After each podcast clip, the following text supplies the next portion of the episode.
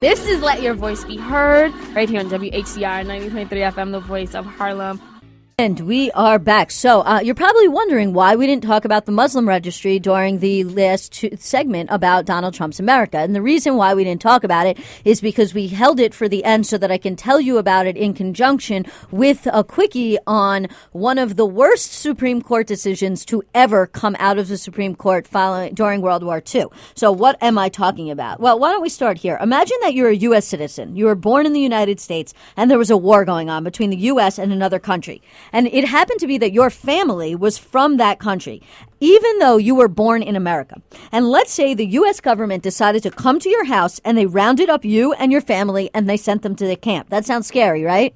Pretty scary. Yeah, well, that actually happened. And what I'm talking about is in World War II, Japanese Americans, people who were actually American citizens but of Japanese background, uh, were literally rounded up by the U.S. government and they were sent to Japanese internment camps. And they were held there for a long portion of the to, until the war ended, essentially, because the U.S. government thought that Japanese people might be spies, they might be committing espionage, and they might be a threat to the United States, even though they were U.S. citizens. And this case actually went to the Supreme Court, and it's a case known as Korematsu versus the United States. And the Supreme Court actually ruled that it was constitutional to do this. Um, and it, that, that is really crazy. But here's the craziest thing. This case, Korematsu, which reflects one of the most shameful things that we have ever done in this country to our fellow citizens, is still technically on the books as quote unquote good. And I say that in quotations because it's a term of art, meaning it's still good law, meaning it still is on the books, not that it's a good thing that we have that law. So I want to clarify that.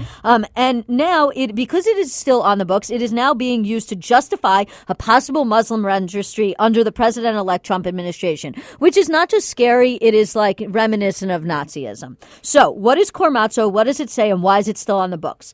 After Pearl Harbor was bombed in December of 1941, the military feared that the Japanese were going to attack the U.S. mainland, and the American government was very worried, as I said, that Japanese descendants might be aiding the enemy. So in 1942, Franklin Roosevelt, who is a liberal, never forget that, um, signed an executive order that forced many West Coast Japanese and Japanese Americans into internment camps. It also gave the military the authority to exclude citizens of Japanese ancestry from areas deemed critical to national defense and potentially potentially vulnerable to espionage.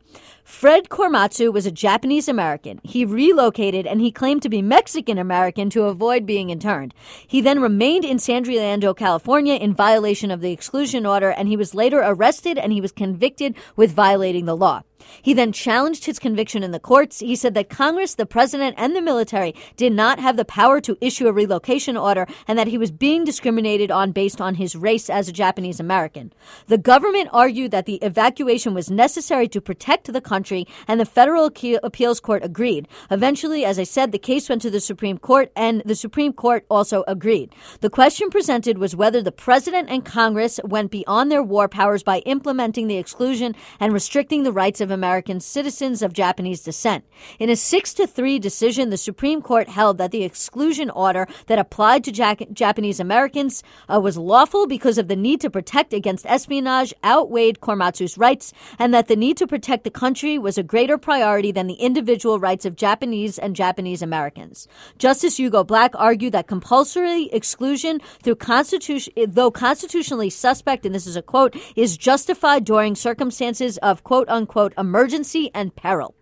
The Supreme Court was relying on wartime hysteria, xenophobia, and racism like we're not hearing that today, mm. um, and sullied its reputation by damaging the constitutional principles that it was meant to uphold. In fact, and you're going to be really shocked about this one, Justice Scalia actually ranked Korematsu alongside Dred Scott, the 1950, 1857 decision that held that black slaves were property and not citizens, amongst one of the court's most shameful decisions ever. That's Justice what? Scalia. Yeah. Yeah. Why? Okay, I'm sorry. That just blew my mind. Yeah, I know.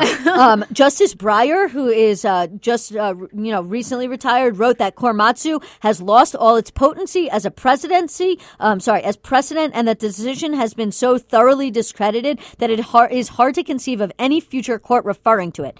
But it was never overruled. And the reason it's never been overruled is because even though there has been calls to renounce it and to overrule it for the past 70 years, there is a jurisprudence problem, which is the court has not had another case like it arise in order to be able to explicitly overturn it. So, for example, in 1986, in Bowers versus Hardwick, the Supreme Court held that sodomy was illegal and that gay people did not have the right to engage in homosexual relations, even behind closed doors. And then in 2003 in Lawrence v. Texas, they explicitly overruled that because a new case arose to the Supreme Court that gave them the opportunity to, to overrule the Bowers case. But because a new case has not arisen that has presented the same issue, the court has never explicitly ruled it. Now, the fact because the, the case has never been overruled, that is what is so scary. Because given our current political situation, many Trump supporters and Trump surrogates have now claimed that Korematsu may legally allow them to justify a Muslim registry